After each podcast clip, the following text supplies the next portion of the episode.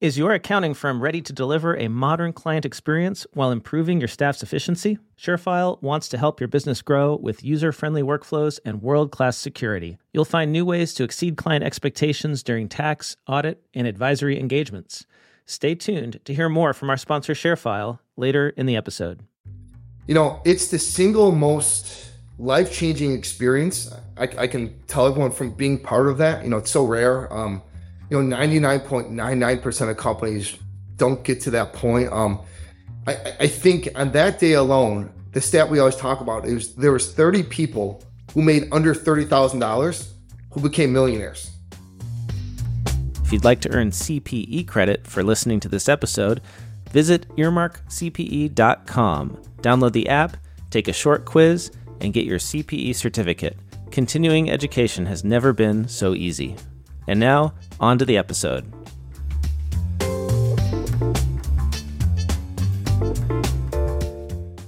Hello, everyone, and welcome back to the show. I'm Blake Oliver, and joining me today is Brandt Kucharski, former Chief Accounting Officer at Grubhub, board member of the Holiday Heroes Foundation, and the current Chief Accounting Officer at Ethos.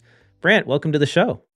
Hey Blake, thanks for having me. Um, I'm honored, and you know you're you're famous. Um, you know, I remember back in public accounting, back in like 2003 and four, there was a website called Going Concern. Is is is, is that website still around now, or still around? Yep. And remember, that was like the old school, you know, version of accounting influencers. Everyone would go to to kind of find out stuff. And Francine's what's her name? Francine McKenna was on there, and you know, you're you're you're the new version of the influencer of Going Concern, man. Well, thank you, Brandt. It's so great to chat with you. I I got to work with you quite a lot in my FloQast days. You were a huge oh, yeah. advocate for FloQast, and uh, we did some webinars together. Got to meet you in person. That was a lot of fun. Yeah, that was that was 2014, 15, and that was about 10 years ago. Do you believe it? I it's hard to believe that it was that long ago, but also, you know, things move fast. Uh, well, you know that you spent almost 12 years at Grubhub, and went from being an early stage employee to leading Grubhub through the IPO as the chief accounting officer. And right. I'm sure our listeners would be fascinated to hear your story. When did you join Grubhub? I think you said it was like 30 employees when you joined. Yeah, there was about 30 people overall at the company, a, little bit less than 50. And, you know, I, I probably had a background similar to a lot of your listeners, right? You know, spent six, seven years in public accounting as a manager. Um, you know, worked for a mid tier firm, did a bunch of audits, and then, you know, one day just kind of got a little burnt out of working, you know, eight to midnight, eight to one o'clock, you know, January, February, March, working Saturdays, and kind of, you know, wanted to see what else was out there. And, you know, the Grubhub opportunity came up and it was super cool, super young. Um, you know, the, the business is probably a million or two of revenue, super, super early stages. Um, you know, there, there, there wasn't even apps back then, really. Um, it was all desktop. So really, early. wow. Yeah. Yeah, because I, I, first encountered it when it was like a mobile app, and I was a big fan uh, using it in. Uh, you're in Chicago, right? Is that? No, well, I moved from Chicago about a year ago, so I'm in Nashville okay. now. Um, Nashville. So, all right. Yeah, some some warmer weather, you know.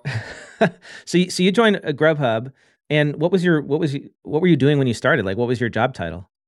I started off the same position, uh, corporate controller, chief accounting officer, early on, and you know, we we were like really only in like a city or two, um, you know, mainly Chicago, and you know we were raising our first big round of funding, right? Um, our first funder was Bill Gurley from Benchmark. Um, mm-hmm. he's he, he's he's a well known VC, but um, if you ever watched that show on Netflix, Super Pump? Yes, about Uber, right? He, yeah. He's the VC in that show. You know, he's about six foot ten, you know, super super tall guy, and I remember him coming into the office and trying to understand the business if he's going to invest and you know he put his money in and then kind of from there every other vc kind of followed which is kind of the game plan right? So you were the controller brought in to help with the was it a series a at that point or was it like no they, they, they, raised they raised a million dollar i guess called angel round. I mean, they, they they had a couple million dollar like series a. It, it was like a, a bc type when when i came in but it was, it was like a a 10 million 15 million dollar round um that that Bill put in with a benchmark. So, what was the first thing you did? Like, were there other accountants in the organization already? I assume there was a team that existed, and you no. came in. No, no, they're, they're, like the, the founders were doing some of the bank recs. I swear, like Mike Evans was the you know the, the second founder is him and Matt Maloney, and he was he was doing some of the bank recs. There was like a accounts payable, like kind of staff accounting. That was it, right? And you know the the business was on you know old school version of QuickBooks, almost on a cash basis, right? And the job is to come in there and say, look, you know, raising a bunch of money. How do we take this thing public in two years, right? And you know, got to kind of really put in all the accounting. And, and what's interesting is, right, you know, Grubhub was the first marketplace company to go public, right? There was no Uber, there's really no DoorDash and all that. And, you know, just trying to figure out the accounting of a million things of like, you know, what do you do when you get issued a promotion or concession? Is it contra revenue marketing expense, right? A little different, right? Is it gross first net on a bunch of stuff, right? And, you know, building out the accounting team to, to go public a couple years later, it was, was a lot of fun. Now, did you know when you were hired that that was the goal? Was like, Brandt, you are going to get us in shape to go public? Not really, honestly. Um, I, I, was just burnt out from public accounting. My wife um, was an early sales person at Pandora. She was like one of the first salespeople there at Pandora Media. Um, she she had a connection to the founders and kind of got me introed in, and they, they just need to hire someone senior. And you know, part of it was they're raising a round, and you know, the investors like, look, you, you you have to have someone in there who knows accounting, right? And what's what's fascinating is like you know when I joined, you know, there were maybe a few million of revenue. If I would have waited a year, I probably wouldn't have gotten the job, right? Because you know we we would have been you know a year out from the IPO, and then you know, they probably would have wanted someone like my age now, 45, 44, that's, you know, experienced Wall Street officer. And they, they, they could have brought someone in with a lot more experience, right? Yeah. Right. And, and you're a bit unusual in that you came into this role and you continued to lead the accounting organization all the way through the IPO as a chief accounting officer. Like you, you must have had to really step up to earn the trust of the founders and the VCs to be able to do that. Like, do you have any uh, is there was there anything in particular that you did that you felt got you into that chief accounting officer role? Yeah, it's it's interesting, right? You know, um, I think of all the original people when I joined, you know, and, and maybe like six months later, you know, I was probably the only one who made it from start to finish, right? In terms of you know the initial exec team, um, you know, I, I always had that ability to scale. As you know, I'm very outgoing, very inquisitive, very um, inspirational with teams, and you know, you're right. Like I had to prove myself a lot, right? Like it was probably about a year and a half after I joined, they, they hired a wonderful Wall Street CFO named Adam DeWitt. You know, well-known guy came in to kind of lead the the IPO on, on, on the, uh, the, the finance investor side, and you know, I had to prove myself to him that I had the capabilities, right? And then I also had to give the board comfort, the audit committee, right? And what's what's fascinating is Grubhub actually went public twice. Not a lot of people know that, right? Really? The first time we went public, kind of we started October 1st, 2012, went through the SEC process, cleared all the comments by January of 13. We were ready to kind of flip it and do the roadshow. And then we merged with our biggest competitor back then, which was Seamless, right? So Seamless was, you know, a little bit bigger than Grubhub. They're out of New York, made a ton of money. And we put the two companies together, right? And then went public as this really large delivery platform and kind of started again a year later, October 1st, 2013, and then went live April 14, right? And then, you know, I remember having to go in to the seamless board because now now it's a two billion dollar you know market cap company and look like say hey you know here's my plan here's my background here's why I can do it. I have the experience I've done some IPOs you uh, know, my, my accounting firm before I know the game plan. Here's how I'm going to get them SOX compliant here's my accounting abilities here's my research abilities and really just get them confident right? And you know I did right? But you know you never know at that stage. And and honestly like I, I credit the CFO at the time for like believing in me, right? And not just saying, oh, Brandt's only 31, he's only 32. You know, I need to get someone who's 45 who's been there and done that, which a lot of people do, right? Like now, yeah. you know, I, I, I, you know, I have a lot of phone calls now of companies who call me saying, hey, we're going public. You know, we need someone who's been there and done that. You know, our controller's only, you know, 32, you know, doesn't have the experience. We need you to come in. And, you know, that could have been me, right, back in the day, right? So let's say that happens. You get the call. There's a young controller asking you for advice. What what would you tell that controller about the IPO process? What what is the what is the most important thing they need to be thinking about? You know, it's the single most life changing experience. I, I, can tell everyone from being part of that. You know, it's so rare. Um, you know, 99.99% of companies don't get to that point. Um, I, I think on that day alone, the stat we always talk about is there was 30 people who made under $30,000 who became millionaires. Okay. You know, at, at the company. So just, just like a nice transfer of wealth. But, you know, I think you really have to look down the road. You got to look like 12 months down the road and start to think about like, look, number one, what's our accounting system? Is it going to scale? Does it have the controls around it to, you know, double, triple in size? Sometimes mm-hmm. it doesn't, right? Three, like, what are the complex accounting positions that we need to really nail and, and really make sure we don't get caught blindsided by the SEC?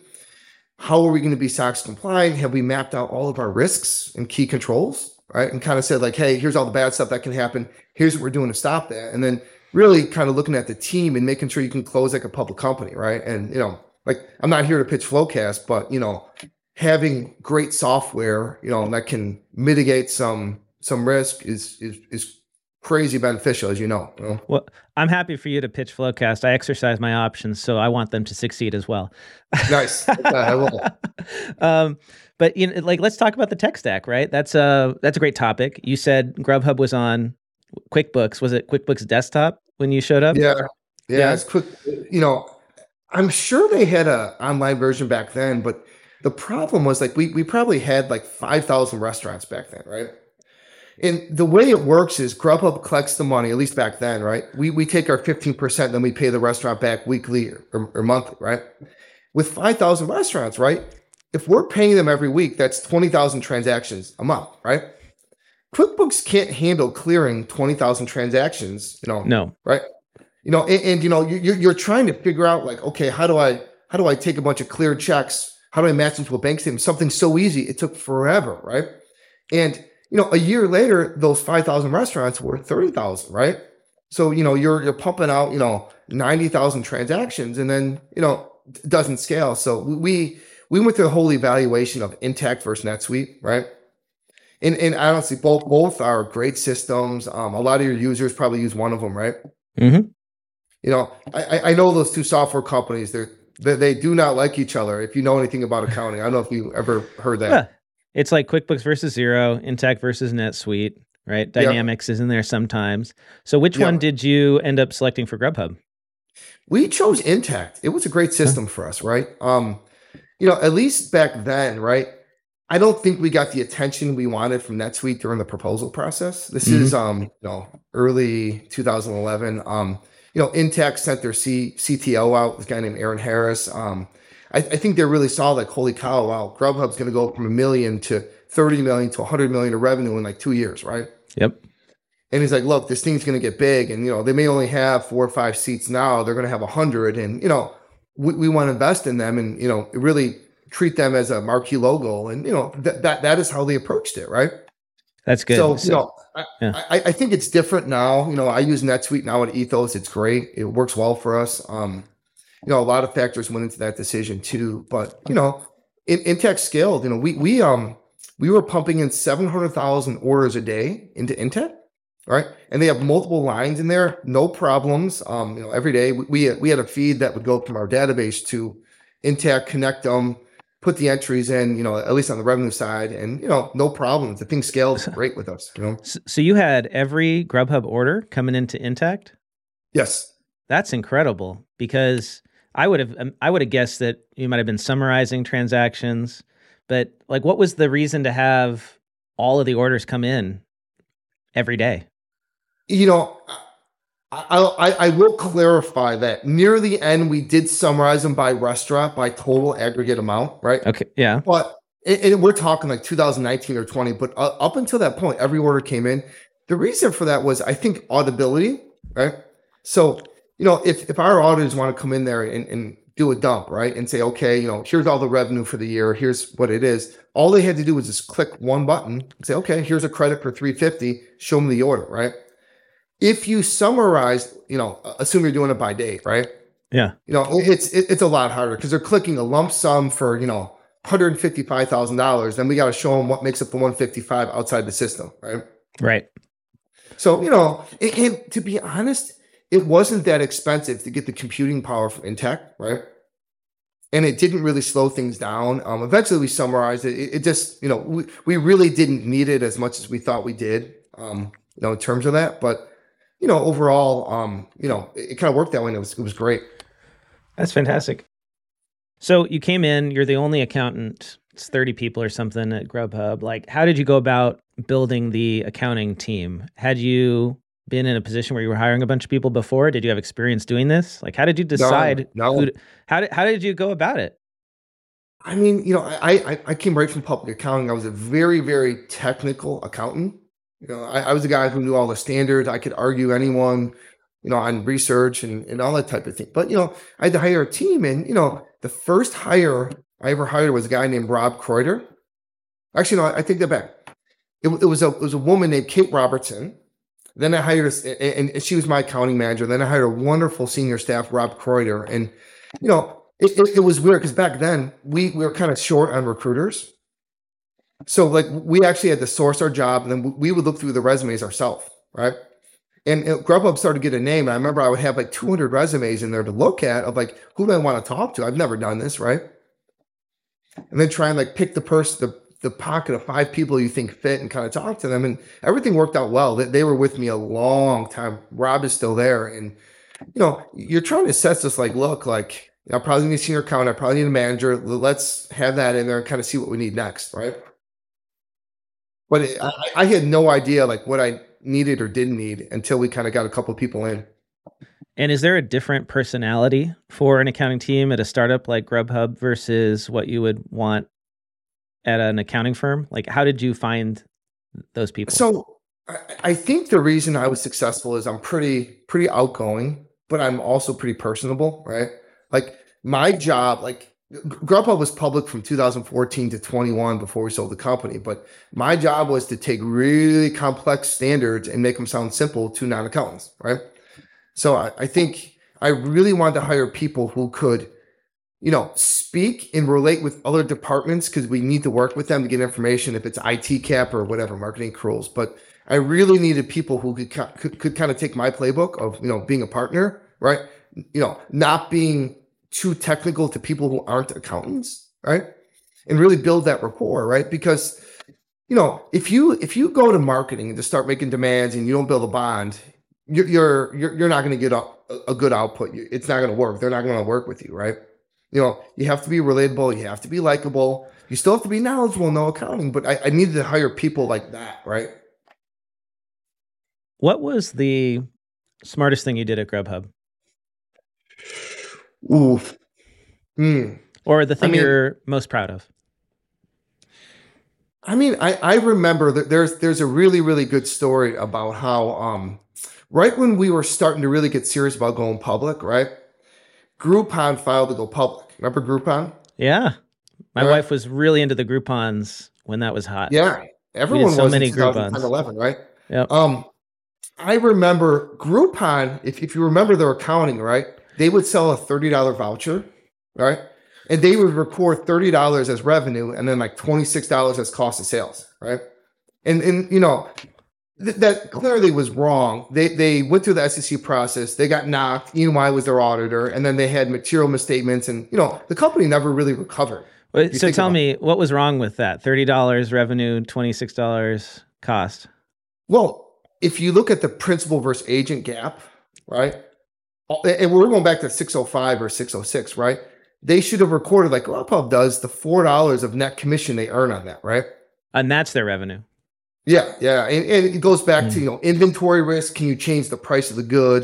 Do you really control it? A bunch of indicators, and none of them were there. Like I, I don't know for the life of me how EY signed off on that S one financial statement. Okay, and, you know I, am throwing out some sauce now. That's okay. So, you know, I, I right. remember, you know that at the time though, right? Like top revenue was great, right? So, you know, I remember that got around to like Grubhub and the founders and even like our board of like, we're, we're doing it wrong. I'm like, no, we're not. Like, no, we, we should be recording the $30 of of food as gross. Because right? they wanted That's to show really high top line well, revenue growth.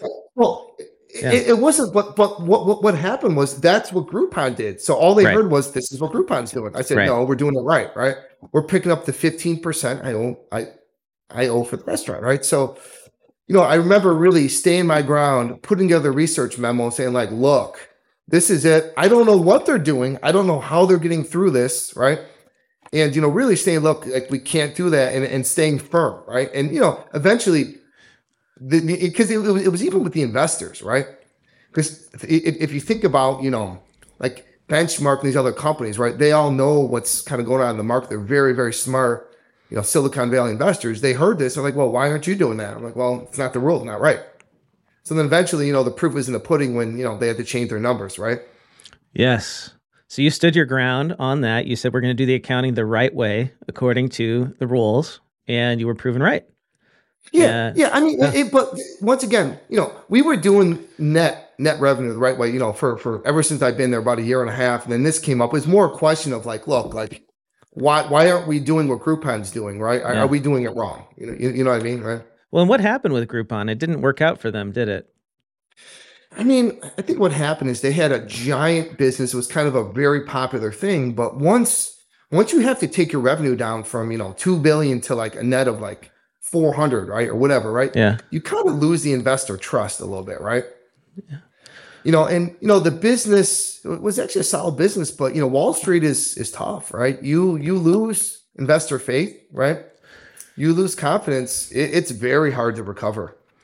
I think the other problem with Groupon was, if I remember correctly, people would do a Groupon, like we would do a Groupon. My wife and I would do one, and then we wouldn't necessarily go back to that business again. So yeah, the businesses, yeah. right? So the businesses would do Groupons, but they weren't seeing long term success.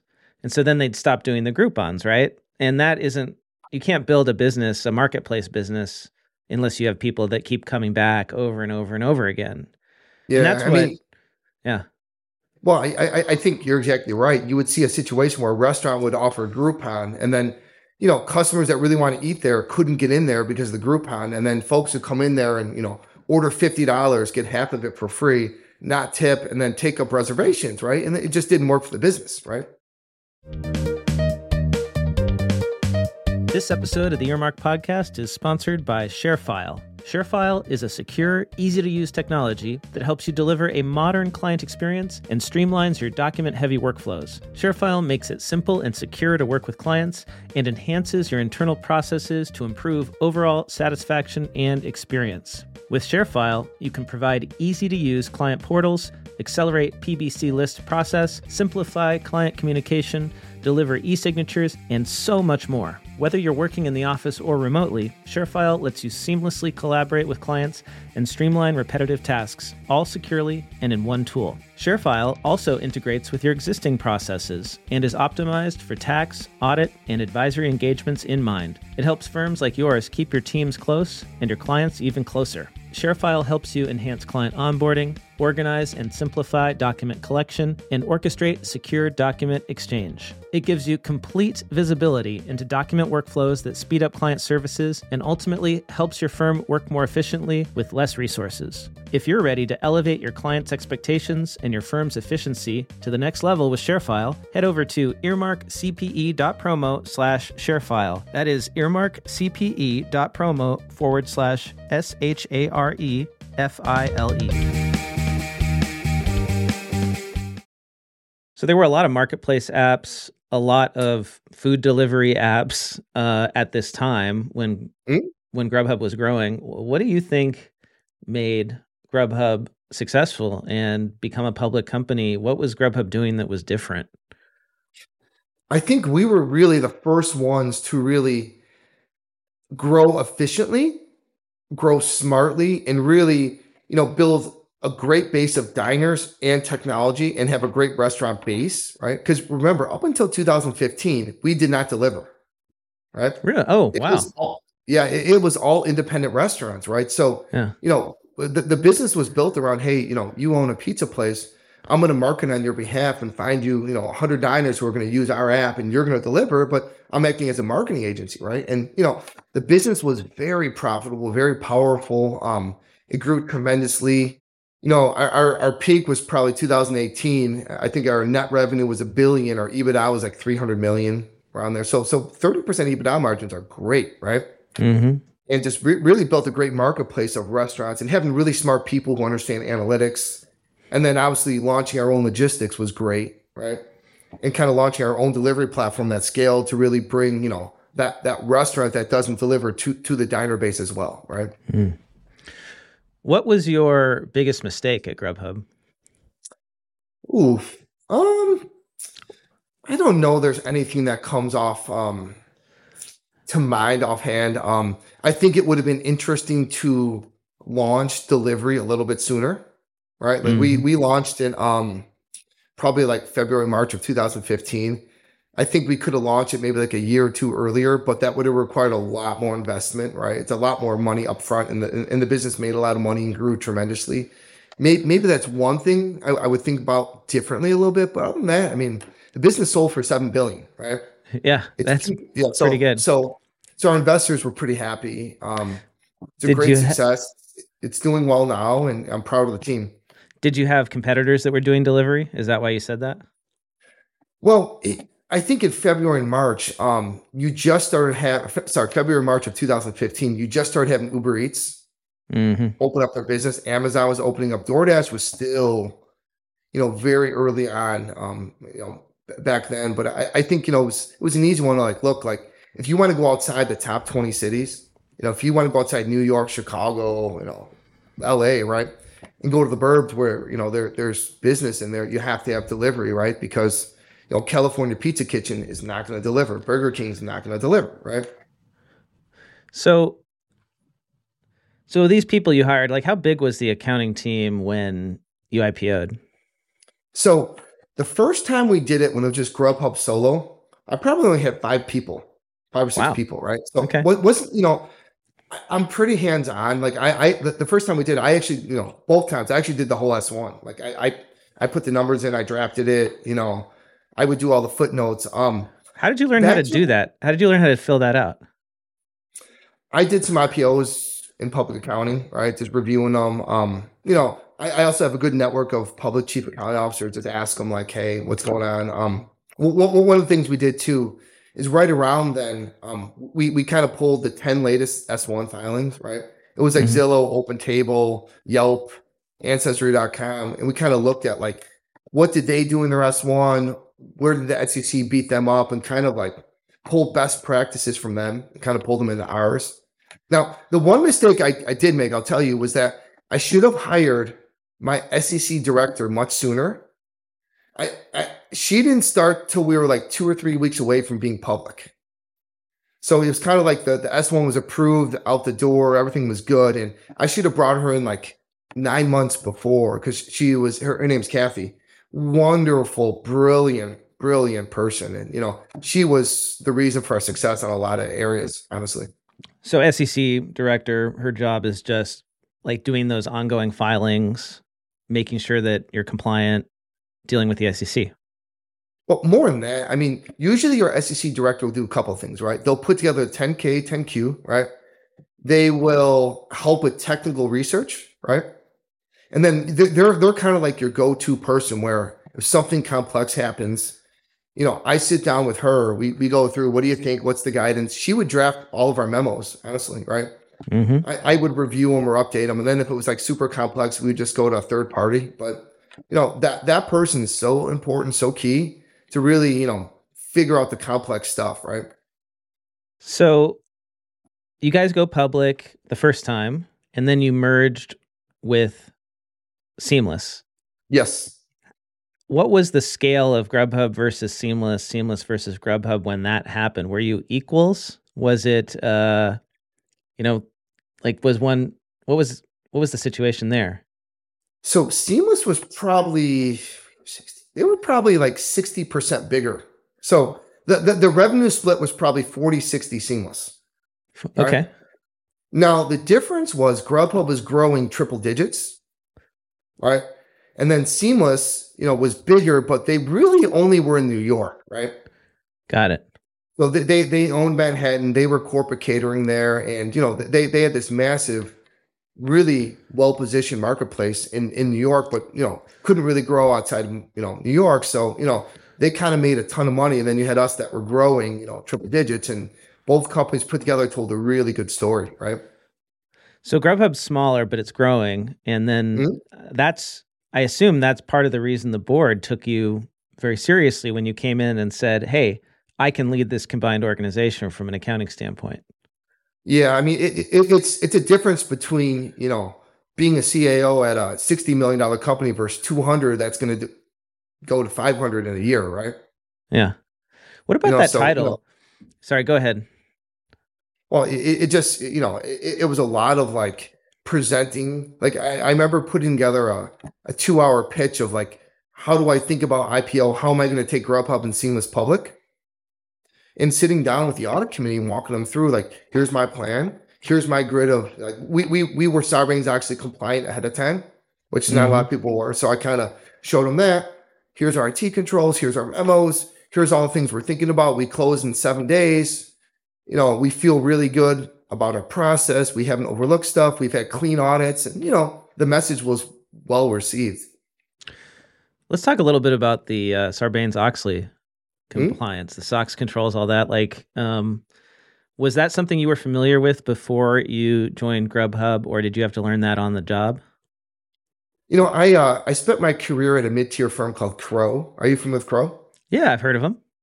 Yeah, so probably in the pecking order seven or eight overall. Um, you know, my my career there, like I, I would do audits October through March, right?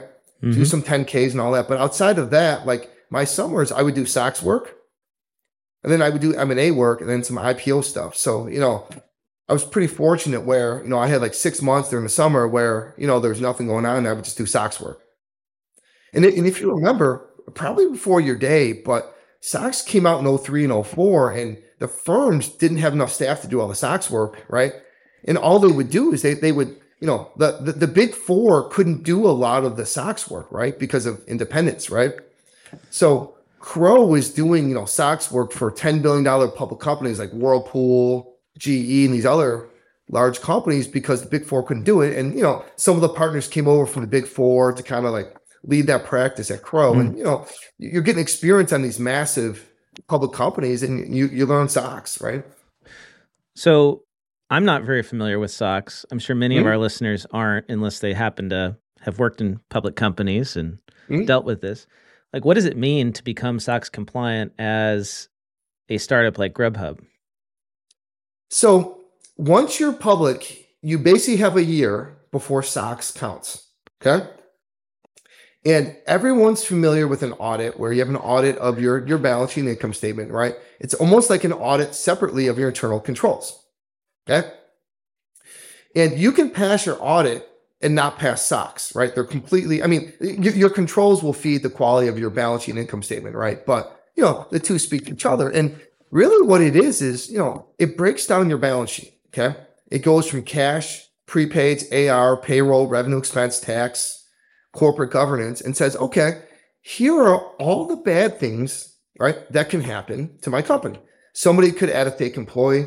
Someone could steal money. Someone could write a, a fictitious check. Revenue's not recorded, right? So it, it lists these things out and you got to build it for your company. And then you have to put a control in place that stops that from happening, right? So like the, the risk would be payroll, fictitious employees are added. What control do you have in place? There are dual signatures on every employee that is added outside of the person who entered it or so, something like that, right? So, you know, you have this controls you, you have to put in and they test it, right? And, and your controls have to like live and, and satisfy it, right? And, you know, a lot of stuff go into that. There's IT controls and it just, it's a big process. Got it. So a lot of documentation, a lot of putting mm-hmm. in place procedures if they don't exist.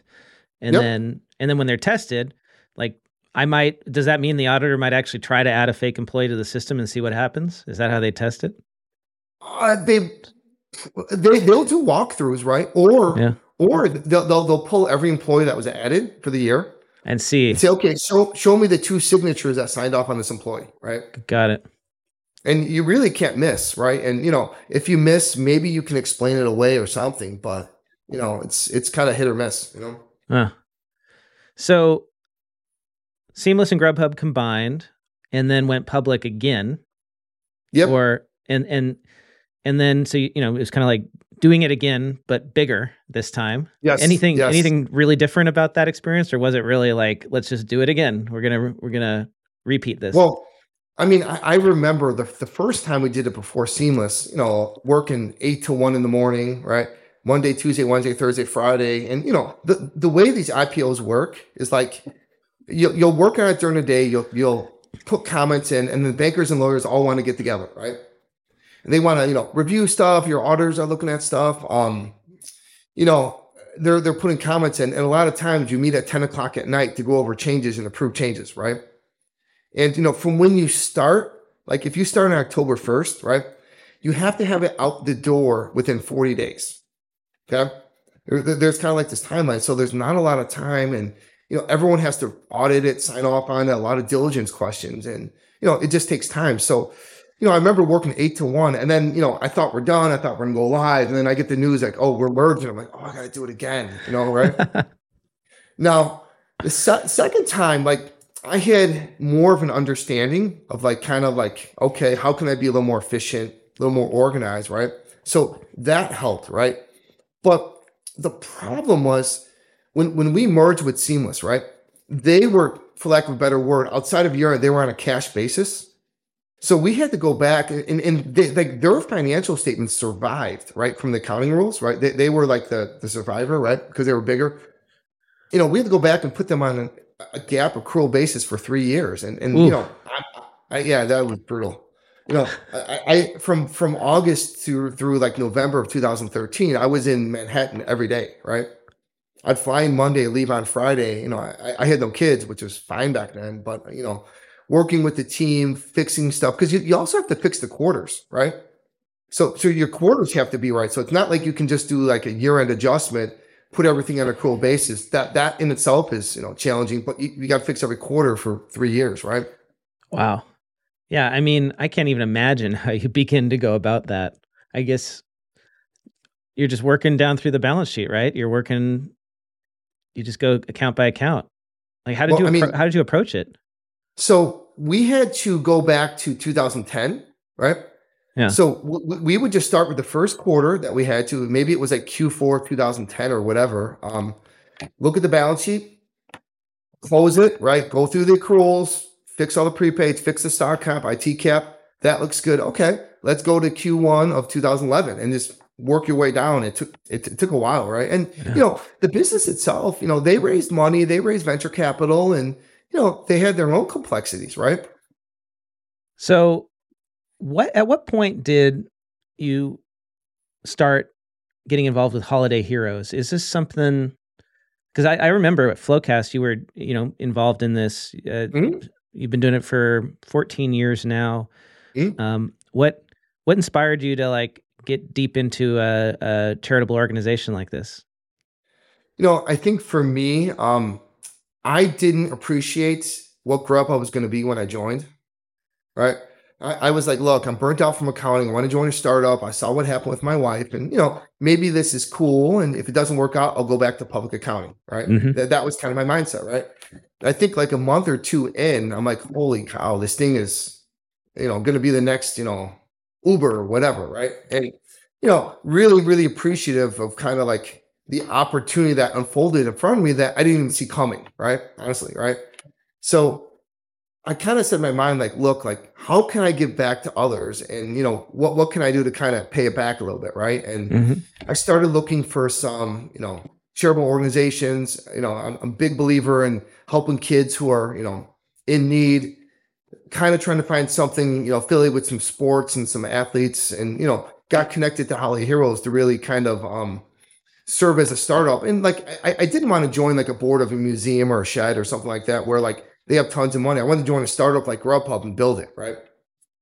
It's really kind of a magical organization, right? Like like taking taking a hospital floor and changing it into this party, this wonderful experience for the kids at the holidays. Yeah, I mean the the, the two founders of the charity, um, Heather Hagopian and Haley, they were like 17 and 13. And you know, I, I met them randomly, right? Just total, total random occurrence. And got to know them a little bit, and they, they were just going on their own, selling, you know, raffle tickets or selling apples and, you know, going to hospitals and buying kids gift cards and bring them presents. And, you know, I met them like, look, like you really have something powerful here, right? We can really make this a national charity and help a lot of kids. So I kind of met them and then built built a board of really influential, connected people in Chicago. You know, really network guys, and you know, scale this thing from you know a couple thousand revenue to millions that is today, and helping kids across the country. But you're right, like the ability to go into an underserved hospital, if that's in Chicago, Nashville, LA, and take take a floor where these kids don't get to leave the rooms a lot, right? And yeah, you know, transform it into a superhero party. We we hire professional superheroes, right? People dressed, right? Spider-Man, Captain America, Wonder Woman. We bring in food, drink, we bring in gift cards, and we really cheer up the parents and the kids. And you know, if your kid is in there two or three weeks at a time for, you know, cancer, or transplants, whatever it is, a little bit of excitement means a lot to them, right? A kid seeing Spider-Man playing with them or, you know, getting a gift or a toy or the parents getting a hundred bucks is meaningful. Yeah. Are there any uh, unique accounting challenges for a charity like Holiday Heroes that you've had to deal with?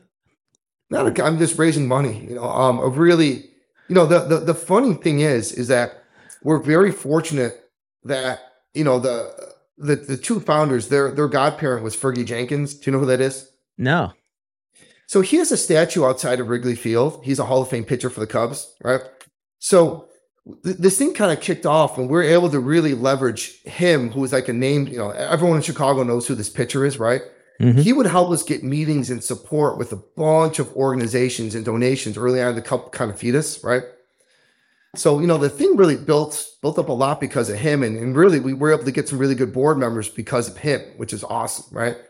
But the, the challenge is just really raising awareness. Like there are the, the crazy thing about foundations, Blake, is that we would go to apply for money, like scholarship, uh, what's it called, uh, you know, foundation grants or whatever it is, right?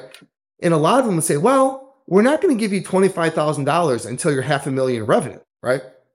I'm like, well, we're 200 grand of revenue. Can we get 10? Well, that's not our fund guidelines. And, you know, it's kind of like, how do you grow if all the grants and endowments are, you know, set up for larger foundations, right? Right. Interesting. So what did you how did you solve that? Get somebody you know, to write a big check? Well, eventually, you know, we we built up enough support and you know, I, I always tell people like our first our first fundraiser, I think we raised thirty thousand dollars and the event cost us thirty five thousand. Okay. So our first year we lost five thousand dollars on our fundraiser. Okay. All right and you know we probably had 150 people. The next year we netted like $80000 right? So we we we improved the the playbook. But you know we were able to take our annual galas which drove a lot of support from a couple hundred people to a thousand people right? And it was like a it was like a mainstay in chicago before covid to attend our event. And you know we, we couldn't find a venue big enough to hold our events you know for our galas. So you left grubhub in uh, 2021. Mm-hmm. What what was the? I mean, you'd been there for a long time, so I don't think mm-hmm. anybody would would you know question wanting to change things up. Was there a particular reason you left? Like, what was? what, I, I I left. Um, Grubhub was sold. So we were sold to Just Eat Takeaway. They took possession of the company middle part of 2021. Um, I was kind of um, in a position where I'm like, look, we're sold. And, you know, I'm probably not the best person as a chief accounting officer to, to report into another CIO. Mm-hmm. Right. It, it, it's different. Right. And, you know, I had the opportunity to kind of join um, the former head of investor relations from Grubhub, who was who also was the CFO at Poshmark. His name was Anand Kashyap. He was the CFO at Ethos Life, where I'm at right now. Awesome, awesome place, awesome opportunity. And he kind of sold me on the business and I joined him in you know, the later part of 2021. And you know, it's a great company, right? We we raised five hundred million dollars. You know, we're growing very heavily. We're you know EBITDA positive, right? And you know, yeah. it, it, has a real chance to potentially hit the public markets in a year, right? You know, who, who who knows what will happen, but you know, it, it's it's on that kind of path. It, it's that kind of company, right? So you're addicted to the IPO. You can't uh, can't stay away from it. I mean, I, I like to build, right? I like to put yeah. my playbook in, right? Kind of build the playbook of everything, and you know, once once you've done it, you kind of have a playbook, and it works, right? Ethos, it's it looks really interesting. Instant life insurance. I'm on the website here. mm-hmm. and you can just click a button get your rates, no medical exams or blood tests. Is it really that simple? So I think what Ethos did is oh, there, there, there, there's there's a problem with life insurance, right? Um, you know, just some just some context, Blake. Mm-hmm. Seven of the top 50 Fortune 50 companies are life insurance companies, right? And I, I think if you go through it, like I have my policy from 2013, you know, I went in, I had a blood test, a urine test. It took me six weeks to get my results, right? Yep, yep. They came back and said, oh, okay, you're decently healthy. Here's your rates from five different carriers. What do you want to do, right? And that is six weeks, right? The ethos said, look, like, who really wants to spend six weeks for something that important, right? And they developed a artificial intelligence, okay? They take 300,000 data points, right? And they can pull your medical records instantly, right? They can tell if you've seen a doctor for cancer, if you're, you know, overweight, if you're diabetic, they can pull your prescriptions right away. They, they pull your credit and they kind of profile and say, look, like, Blake, you're very healthy. Or no, Blake, you know, you've had, you know, you're a smoker, you've had cancer, you've had heart problems. We don't want to insure you and you're kind of kicked out, or you're healthy and we want to insure you, right? And right, you know, they'll they'll go through qualify you and say here here's your rate and then they pass you to a carrier who's one of our partners and they they, they take on the risk of your policy. So we're we're we're we're, we're a marketplace right? Another marketplace. But instead of food instead of food it's life insurance this time. It is. It's it's very similar. Yeah in terms of that that's, aspect yeah yeah that's fascinating so using ai you can mm-hmm. you can define the risk, create a risk profile for each mm-hmm. customer without having to do blood tests, medical tests, all that. Yeah, that absolutely that must save just a ton of money. Well, it's you know, think about it, right? Life insurance is something where so many people start the process like today. And if you have to wait six weeks and you're you're a life insurance agent, right? You know, half those people don't go through with it, right? They change right. their mind, they don't want to do it, right? So like whenever you have a sale, you want to get the person when they're intent to sign up now, right? Yep. If you can if you can commit in 10 minutes or 15 minutes, it makes a lot more sense than waiting six weeks. And and, and there's a disruption there, right? Because the, the business hasn't changed in 150 years, right? Interesting. Is there anything uh, really different? I mean, you said it's a marketplace, but like, are there any big differences between accounting at Ethos and Grubhub? I mean, you know, you have the same principles about how do you prepare for going public in terms of your, you know, your risk, your SOX, you're building a team, technology, software, um, you know, looking where the SEC's at. The accounting is different, but you know, the accounting is not not overly complex. I mean, accounting, you know, if it's nuclear fission or rocket science, whatever it is, like you know, you can learn it and you just learn it, right? It's not we all we all went to school for general accounting, and you can kind of just pick it up pretty quick.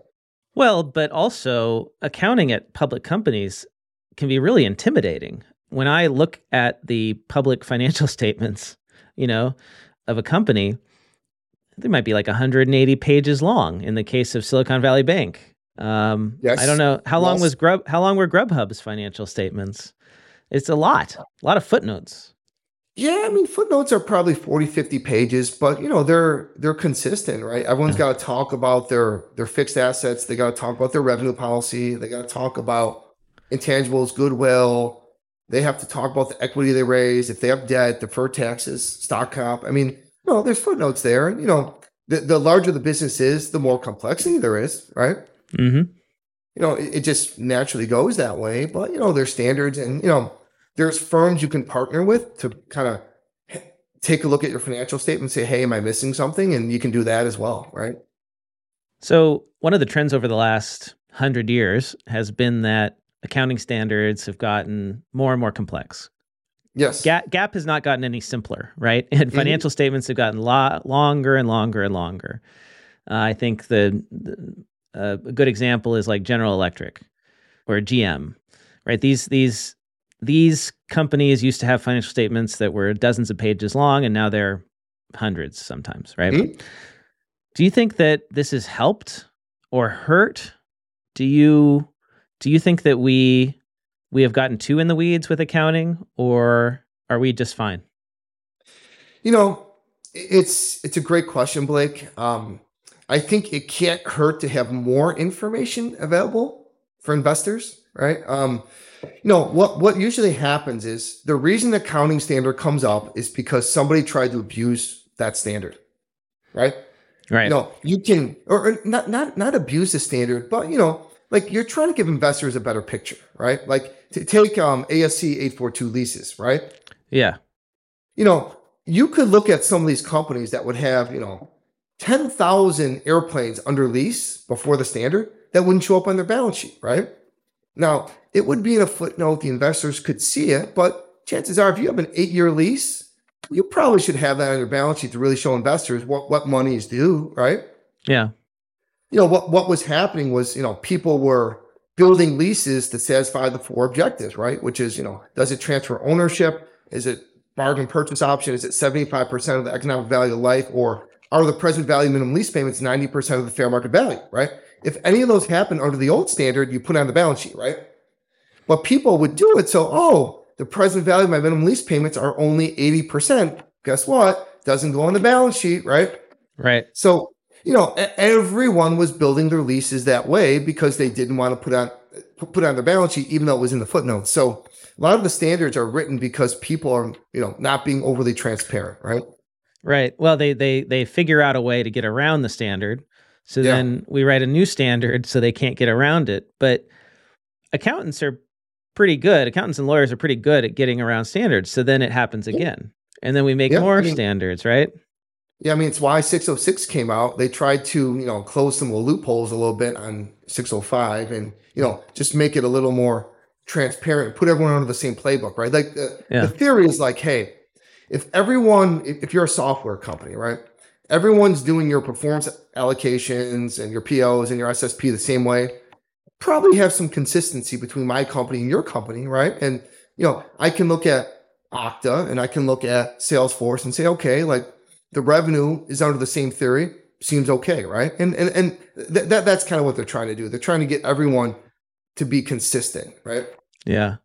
But I wonder if it really makes a difference or if it it hurts us in that it creates more work for accountants and we have fewer accountants than ever. Oh, right? well, you know, it's like, it's so it's counterintuitive, right? So think about like how, how does an accounting standard get passed? Do, do you know? I, I can tell you. I would love I would love to learn how this yeah. happens. Yeah. So the big four, you have to pull the number, right? But I think they made like 25 billion or 30 billion dollars when firms when companies went to 606 okay? So the way accounting standards get passed is you have people from the big four okay? They see an opportunity oh we really aren't comfortable with companies are doing this we need to pass this standard. And they start going to the aicpa and they start going to their sec buddies and start pushing them and meeting and lobbying right? They spend lobbying money right? Then you know, they say, okay, this is great. It's going to be more transparent. It's more fair. They, they, they love the word fair. So something gets passed. And guess what? Their firm just made $10 billion, right? Right. Well, it, it's, it's money. So the, the more complex you can make something, the more standards you have to put in, the more money accountants are going to make at the big four firms, right? Right. But like I, I remember in 2018 and 19, when companies were putting in 606, I got a buddy at the big four if, if his bonus was like eight thousand dollars that year, like the year year before, right? His yeah. bonus that year was thirty five thousand. Okay, because of this he, extra he work. Bonus, yeah, yeah. He, his bonus went up like three or four hundred percent, and that was because of six oh six, right? And then if you think about SOX, right? And I'm not saying this stuff is like doesn't make sense, but you know, SOX is put in 0203. Hundreds of billions of dollars are spent in incremental audit fees, putting SOX in and, and just creating work, right? Yeah. It creates so, work. Know, yes. Yeah, it creates work, right? You know, you need more people. Um, you're right. There there is a massive shortage of accountants now, right? Yeah. We created more you work know, for ourselves, but we don't have enough people to do all the work now. Yeah. I mean, you know, I, I don't know what the model is now, but I think the firms all try and offshore the work, right? They try and, you know, put, put the first and second year work overseas, hoping it's a little better data point. But you know, accountants now, and that's probably indicative of culture a little bit, but you know, like they're not going to work eight to midnight for sixty-five thousand dollars as the first year, right? right. staff anymore, right? They're just not going to do that anymore. Um, people are different; they value different things, and you know they have to find a way to kind of make hours a little more reasonable or create more incentives so people want to do it, right? So, how do we solve this problem? We've got more and more complexity. Every Mhm. year, things get more and more complex because of the reasons you just described, which are not necessarily making for better financial statements for investors. Like, Mm-hmm. we can't say that's guaranteed, right? Like, did 842 really improve the situation that much versus what we had before? It sure costs a lot, but did it really help those investors? So You know? here's here's the reality, Blake. Right? 842 Yeah. four two. That information was already in your footnote. Right. It was there already. Right. Yeah. Yeah. So you, you could go in there and, and pull something and kind of say, okay, what's my lease obligation? You know, if, if I was United, I'm going to owe four billion next year. And you know, Wall Street buy and sell side, they're they're brilliant people. They're not dumb, right? They look at that anyways. That they're not just going to look at your balance sheet and income statement. They're going to, you know, they know what to pull. So you're right. It's like these standards add a lot of complexity, and you know, a lot of information is there already. Or you know, you can always call management and say, like, look, what is X, Y, and Z? And, and they'll give you the answer generally, right? Yeah. You know, so, you know, a- lot of it is, you know, is it, is it helpful, right? Is it really adding that much value? Like if, if I had to pay $5 million because I have 10,000 leases, right? That I had to put in and I'm T-Mobile, right? Does that add much more value to the financial statements? I'm not sure, you know? So it's unlikely we're going to be able to persuade FASB to vastly simplify GAAP. So, uh, Brandt, what else can we do to solve the accounting talent crisis? How can we get more CPAs into the pipeline? I mean, I'm, I mean, we're going to start talking into your favorite topic, the 150 hours, huh? I mean, you know, I think it's different. Like when, when, when I was going to college, like I was the first class that was out of the 150 hours, right? And back then, like my room and board was $8,000. I went to school for $8,000 a year, right? And now that $8,000 is probably 40, right? So to spend, you know, if you're spending 160,000 already on college now and spend another $40,000 just for 30 hours, right? It's tough for people, man. It's it's tough, tough pill to swallow, right? You know, so I, I think they have to think through like, are they getting added value for that 30 hours, right? And then, then th- that, that's a whole different set, right? Because, you know, now you talk about like who who influences that rule, right? Academics, right? Right.